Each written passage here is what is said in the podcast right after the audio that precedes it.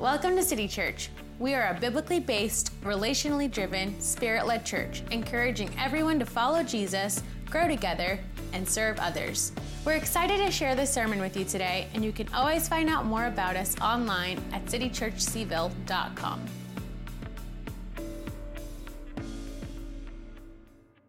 But seek first His kingdom and His righteousness, and all these things will be given to you as well. City Church is a biblically based, relationally driven, spirit-led church. We practically walk these three principles out by being a church that calls people to follow Jesus, grow together, and to serve others. The sermon bumper that you just watched, by the way, that's the technical term, sermon bumper, was entitled His Kingdom First. And if you've been around City, you know that for the past 2 years, we have focused on one thing, and that's the kingdom of God. 2 years ago, in 2022, we took a look at the kingdom of God. What is it? And all this past year, we've taken a look at the kingdom of God. How do you live in it? Well, the reality of it is at the very center of the kingdom of God is a sermon that Jesus delivered called the Sermon on the Mount. If you want to know how to live in the kingdom, look there. That's where you'll find it. And so up on the screen behind me is a QR code. And that QR code, if you wanted to grab your smartphone real quick and pick it out and put it up there, will take you to the Bible Project. The Bible Project has just produced and developed a years-long study on the Sermon on the Mount. If you sign up for this, you will get an email once a week that will have a video and other supporting things that will help you walk through the Sermon on the Mount. You know what's super cool is that the guy at the Bible Project that has spent the last several years developing the characters, building this and developing this, his sister attends our church. Isn't that pretty cool? So he was one of the founding graphic artists and technical people that have been involved with the Bible Project. And so again, that QR code will take you to actually the website for the Bible Project. You can scroll down and quickly sign up for these emails. I've done that myself, and you'll get an email once a week that will help you walk through the Sermon on the Mount. And truth be told, they will do a much better job than I did all last year. So... and the other part of the preaching team. It wasn't just myself. Not that I'm besmirching them either, but the Bible Project is phenomenal. So as we think about this coming year, 2024, what we did all 2 years ago, Kingdom of God, what is it? Last year, how do you live in it? Huge push for everyone to be involved with serving. None of that's going to stop. But one of the things that we really felt was that this year, we kind of needed to move into the year and really focus on the life of the Spirit. Because we've been talking about how do you live in the kingdom, and now it's going to be moving towards, in different ways, the idea of the Holy Spirit and life in the Spirit. And the best way to begin the year dealing with this is through spiritual disciplines. Spiritual disciplines. And so we've got a few copies left in the foyer. If you didn't get this book yet, it's entitled The Celebration of Discipline by Richard Foster. If you haven't picked up a copy yet, we've given away hundreds and hundreds over the past month. There's a few left. As you exit the auditorium to the right, you'll see on the right there's a coffee table. We maybe have 20 or so copies of these left. Not all of them have this cover. This is the latest edition. We went and bought so many that we had to get used ones and all of the rest. But if you didn't pick your book up yet, please feel free to do that as you exit, as long as supplies last. Now, this book, Celebration of Discipline, contains 13 disciplines. What we're going to do in this sermon series to start off the year, we're going to highlight 7 of them. Full confession. This morning, I'm going to deal with confession. It's actually chapter 10 in the book. So all of you type A people, I know that's going to freak you out that we're not starting with the first one. But the reason why I wanted to deal with chapter 10, there's 13 disciplines. This is the seventh. Is because I can think of no better way to exit one year and start another than confession. Than looking in the rearview mirror of 2023 and committing to God, Jesus, the Spirit of God, and yourself that you're not going to exit this year and carry into next year the things that you know are not God's best. So to prepare our hearts for that, I'm going to ask that you would stand with me. We're going to do what we always do here at City in every service, and that is we're going to pray the Lord's Prayer out loud, which, by the way, is the prayer Jesus gives us in the middle of the Sermon on the Mount.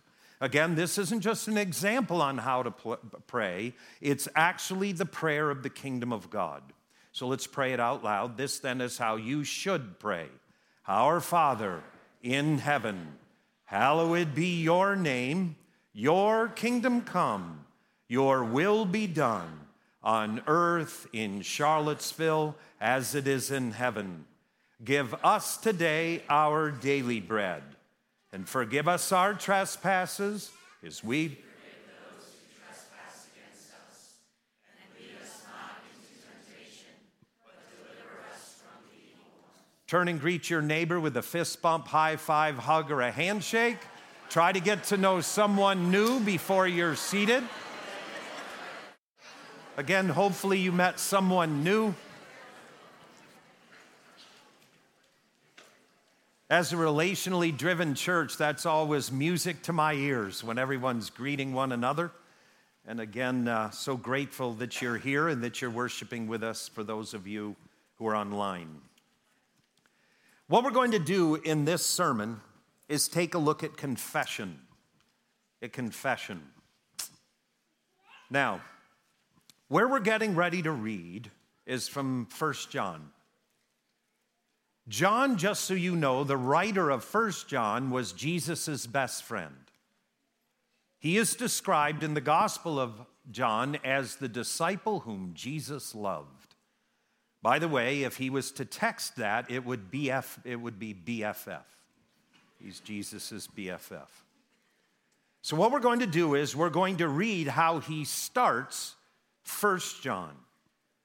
It's a little bit of scripture. I'm going to read it out loud. Just read along quietly with me. That which was from the beginning, which we have heard, which we have seen with our eyes, which we have looked at, and our hands have touched. This we proclaim concerning the word of life. By the way, my humble opinion is you just read how everyone comes to Jesus. First of all, you hear about him. Then you begin to look. Your eyes begin to see. And then it says, which we have looked at. In the Greek, that means to come close to and to look intensely. And then at some point by faith, you reach out and touch him for yourself. I honestly believe John has just laid out the way that people come to Jesus. Reading on, this light, the life appeared, we have seen it and testified to it, and we proclaim to you the eternal life which was from the Father and has appeared to us. We proclaim to you what we have seen and heard, so that you also may have fellowship with us.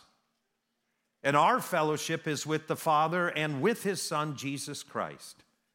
We write this to make our joy complete. Reading on, this is the message we have heard from him, meaning Jesus, and declare to you. God is light. In him, there is no darkness at all. If we claim to have fellowship with him and yet walk in the darkness, we lie. We do not live out the truth. But if we walk in the light, as he is in the light, we have fellowship with one another. And the blood of Jesus, his Son, purifies us from all. And the footnote there is every sin. If we claim to be without sin, we deceive ourselves, and the truth is not in us.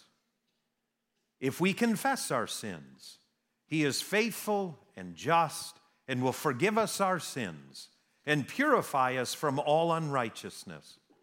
If we claimed we have not sinned, we make him out to be a liar, and his word is not in us."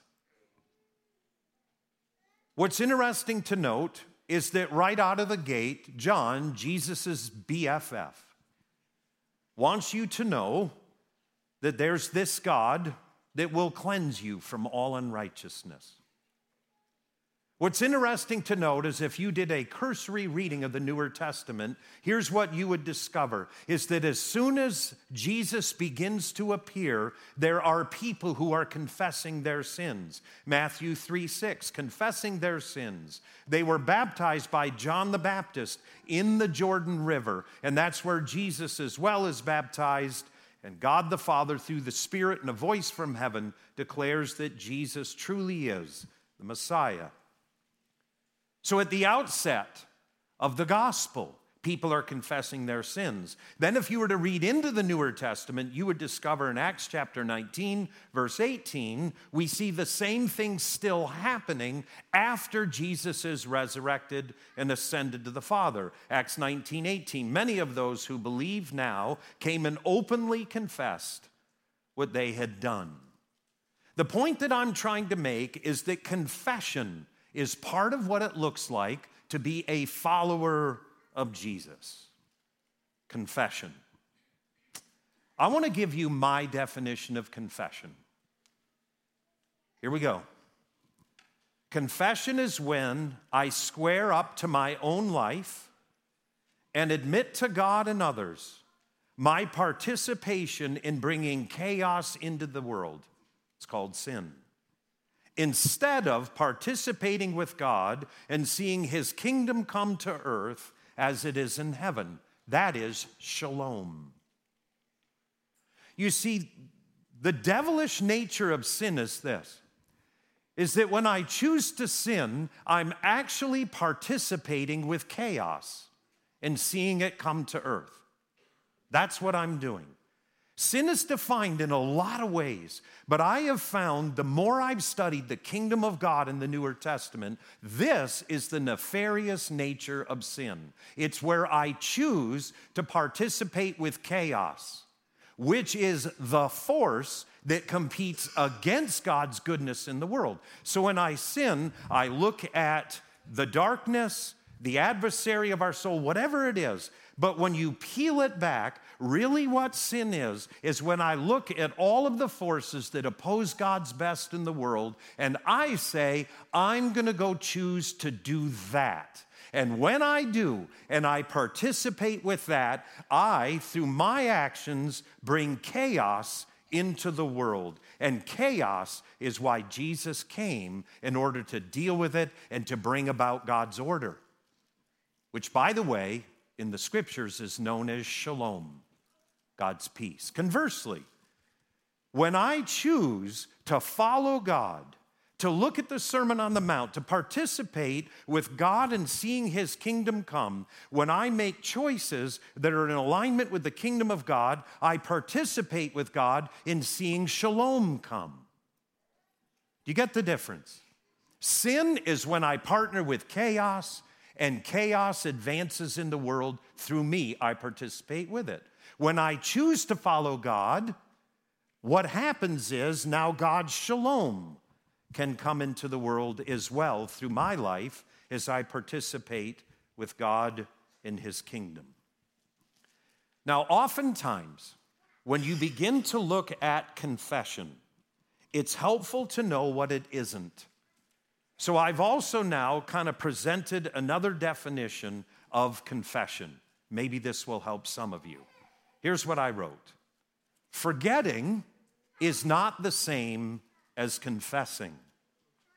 Forgetting is the attempt to suppress and pave over what we have done. Confession is the spiritual discipline of facing up to what we have done and bringing our sin or sins into the light. Oftentimes, and you just read about this in 1 John, when the scriptures begin to talk about sin and confession, the conversation is about darkness and light. And confession ultimately is my admission that I've been participating with darkness, seeing chaos come into this world, and God, I'm making the choice to bring what I've done into the light. This has been helpful for me. Maybe not you, but for me. Sin to me is like mold. The way you deal with it is bring it into the light. If you leave it in the darkness, it continues to fester and grow. So the reality of it is confession is a spiritual discipline of bringing when I have participated with chaos into the world, into the light. Saying, God, here I am. I'm here to confess. Now, I want to bring us back to two verses that we already read. 1 John 1, 8 through 10. Here's what Jesus' best friend says. If we claim to be without sin, we deceive ourselves, and the truth is not in us. Man, that is not good news. When I was first stepping into church, I was taught that the good news of the gospel has to first become the bad news that you're a sinner. And then it becomes the good news. I'm keenly aware that we live in a world where people say, don't tell me when I'm wrong. Let me live my life. I get that. But the problem is if your life is like mine, that story doesn't seem to end well. And so what 1 John begins by saying is, if we claim to be without sin, we deceive ourselves and the truth is not in us. Turn to the people on either side of you and just look at them and say, you sinner. Just say it like, get it out, get it all out. Gosh, you're a sinner. You're like the worst. You're the absolute worst. And so what happens next, though, is notice what John says. He says, if we confess our sins, man, if we're willing to square up to them, he, meaning Jesus, is faithful and just. This satisfies the justice of God as it goes back through the cross of Christ. And this book, Celebration of Discipline, in chapter 10, does a phenomenal job of the biblical underpinnings of why confession actually works. Chapter 10. But John writes, if we confess our sins, he is faithful and just and will forgive us our sins and purify us from all unrighteousness. And then just to make sure, in case we didn't hear him the first time, he says again, if we claim we have not sinned, we make him out to be a liar and his word is not in us.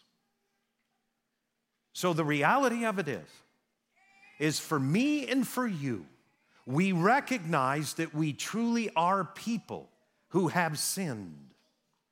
The question is, what will I do about it? Will I forget it and try to pave over it? Or will I do what verse 9 said to do? Will I confess it? If I will do that, God is faithful and just, and he will forgive us our sins and purify us from all unrighteousness. Now, the reality of it is, there is so much I could preach and teach on this morning on confession, but I prayerfully have moved towards the things that I believe God wants me to share. Let's start here.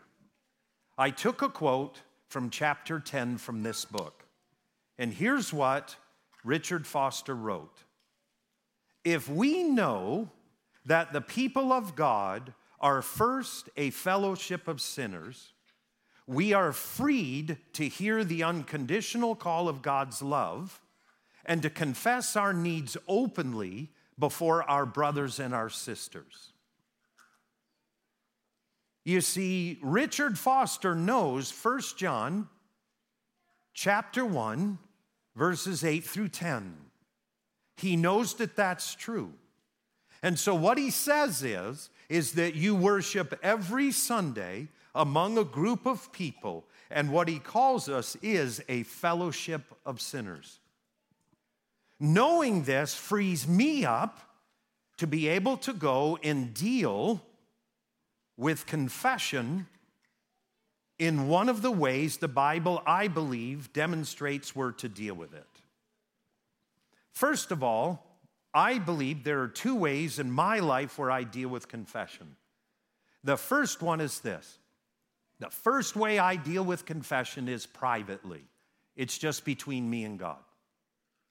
Where, and this is just a habit of mine, and I learned this from an absolute saint of a man who, from a distance, discipled me. I never met him. He never knew who I was, but I listened to a lot of his teachings, listened to his preaching, was at a conference where he spoke when I was a chaplain, and just his life really spoke to me. And what he said is that every single morning when he took a shower or at night, he would get in the shower and he would begin to wash himself, and when he did, he would ask God to cleanse him. Now, what he said is what I've experienced as well. My hair is getting less and less every time I get in there. It just, male pattern baldness, receding hairline. But the idea of it is that it's amazing to me, and I'm going to get to this in a moment, that I have walked with Jesus as long as I have, since I was a preteen boy, and I'm now 59. And I've walked with Jesus all of these decades, and still every time I step into the shower and I go to take a shower, I find that there's something I need to confess. Now, that's one type of confession. There's another type of confession that I think is very important. Let me explain an experience of my own life that happened 2 years ago. I was sitting in my house. Fran was out. The kids were out. It was an evening. And I was sitting in my house just kind of doing just routine stuff. And to be completely blunt, this sense of temptation to do something just completely began to cover me. It literally came out of nowhere. And here I am in my house just doing normal household stuff, and all of a sudden there was this temptation. I can't even explain how potent it was. And again, there was nothing building up to it at all, just whomp, and there it was. And so here I was feeling this temptation to do something that I know is outside of God's best. By the way, you can call this spiritual warfare. You can call this the flesh. You can call it whatever you want, because I believe it's all of that stuff. But this driving temptation began to hit me to go do something I know is against God's best and will participate with the chaos of the world. When that hit me, behind it was this voice, and the voice said the following to me: Pete, ain't it funny that you've walked with God for decades and you're still like this? You're the pastor of a church. Can you imagine? You're the pastor of a church, and look at what you're dealing with. You ought to be more mature than that. The next voice I heard was a soft, still voice. And a voice said this to me: call Joe and tell him about this temptation. So I did. I grabbed my cell phone and I called a friend of mine that I met in 1986. He was a chaplain prior to me. He handed me the baton at the place where I ministered before coming here. And Joe and I have done life together for decades. And I picked up the phone, and Joe answered, and I said, Joe, I just wanted to tell you, I've had this sudden temptation to do thus and such. And he said, Pete, I'm glad you called. Let me pray. I can't tell you how toothless that temptation became instantly. It just fell away. Now, that's my experience. I know other people that have done similarly, pretty much the same, and they've still struggled. I'm just telling you, I don't know all that confession does. But what I sense the Spirit of God, that still small voice, said to me was, deal with it before you go and do it. But there was an opposing voice that kept saying, you ought to be more mature than this. You're the pastor of a church. And what that voice was trying to do was trying to puff up the pride so that I would just kind of live into the thing. I will admit it was kind of humbling to call up my buddy Joe.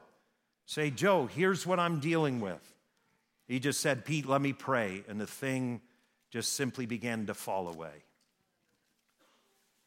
There's another form of confession that probably is deeper than that.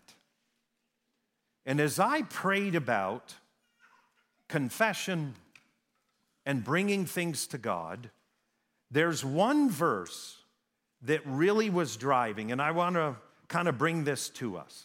James 5:16. Here's what the text says. Therefore, confess your sins to each other and pray for each other so that you may be healed. The prayer of a righteous person is powerful and effective. Here's the thing. Be careful who you confess to. If you know that you've had a sin in your life, and you sense it needs to go beyond the private, just between you and God. If that's the case, be careful who you confess to. I'm so grateful Joe was in my life, and I was able to call him. But there's a specific thing I felt like God put on my heart that we need to deal with this morning. And that is found in Hebrews chapter 12, verse 15. Here's what the text says. See to it that no one falls short of the grace of God, and that no bitter root grows up to cause trouble and defile many. I want to read the text again, book of Hebrews. See to it that no one falls short of the grace of God, and that no bitter root grows up to cause trouble and defile many. What an odd phrase, bitter root, a root of bitterness. I want to tell you my own story about a root of bitterness. First of all, the biblical writer here in the book of Hebrews, we don't know who wrote it, was a genius. Because when they started to write about bitterness, they wrote about a root of bitterness. And here's why it's genius. Many of us in our lives maybe had episodes when we were young. I know that I did. And oftentimes when we are young, stuff happens to us, or we're shown examples of how to deal with life. And because of some stuff, often when we're young, or it can happen when you're older, maybe even in your marriage, where suddenly there's this bitterness that begins to grow against an individual, maybe a group of people. In my life, it kind of came down to one particular person. But I had what was called a root of bitterness. And what you'll tell yourself is when you have this bitterness against this person, you'll say, I'm just bitter against them, no one else. But you see, the genius of the writer of Hebrews is this, is you say, I'm just bitter against this person, but it's a root of bitterness. What do roots do? You compartmentalize the relationship with this person, but the root grows under the wall and begins to come up in different compartments relationally of our lives. I've experienced that.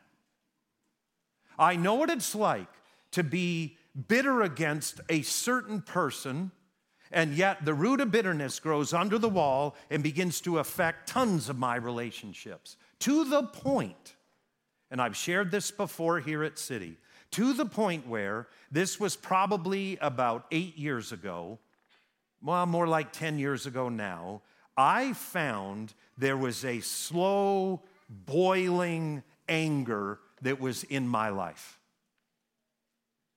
I had family members that mentioned it. One in particular squared up to me, a member of my family, and just said something that really struck me because my anger, my temper had begun to really rage. It was embarrassing. I thought I dealt with it, thought that it was gone. Clearly it wasn't.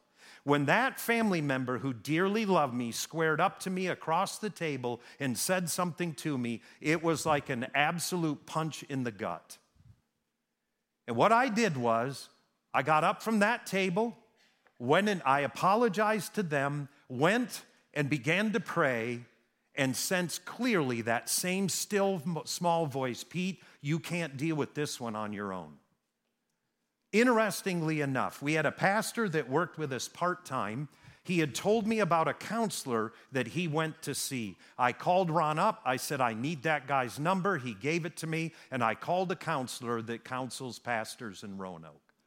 And I called him up, and I called the guy, and I said, listen, I'm having to deal with anger in my life. I don't think I can do this on my own. Will you see me? He said, Pete, I don't have any appointments for a week. I said, well, I'll be on your front porch tomorrow morning. You can do what you want. I'm coming. I did. I'm like, I'm not going to not do this. I just literally walked into his secretary, and she goes, oh, you're the guy that said you were coming, even if we didn't have an appointment. I said, it is me. I'm guilty as whatever. And he had made space. And here was the crazy thing that happened in my life. I can't remember a single thing he said to me. Can't remember a single thing. Great counselor. All I know is he was a great counselor, by the way. I sat across the table from him, and as I began to tell him about my anger and the root of bitterness that I thought I had compartmentalized and it only would affect me and that person had grown under the wall and had affected so many people, especially those that I loved the most. As I began to tell him about that, he just kind of looked at me. I was teary-eyed. I was brokenhearted. I was kind of crying in his office, and he just kind of looked at me and listened, and I can't tell you the weight that rolled off of me. I can't even describe it. It was as though when I humbled myself and admitted, I can't do this alone, and I humbled myself, went doing something I can't stand to do, and that's pay someone. I went and paid someone to help me help myself. I can't tell you the weight that lifted off of my chest. And I will tell you, one of the lightest moments spiritually of my life after I first repented and accepted Jesus was the drive from Roanoke to Charlottesville. I can't tell you what an awesome drive that was and the lightness that filled my soul. See to it that no one falls short of the grace of God and that no bitter root grows up to cause trouble and defile many. 1 John 1:9 says this, if we confess our sins, he is faithful and just and will forgive us our sins and will purify us from all unrighteousness. How are we going to put feet to our faith with this message? Well, I always feel that feet to our faith is important. So on all of your seats, there is a slip of paper. And this is a trash can.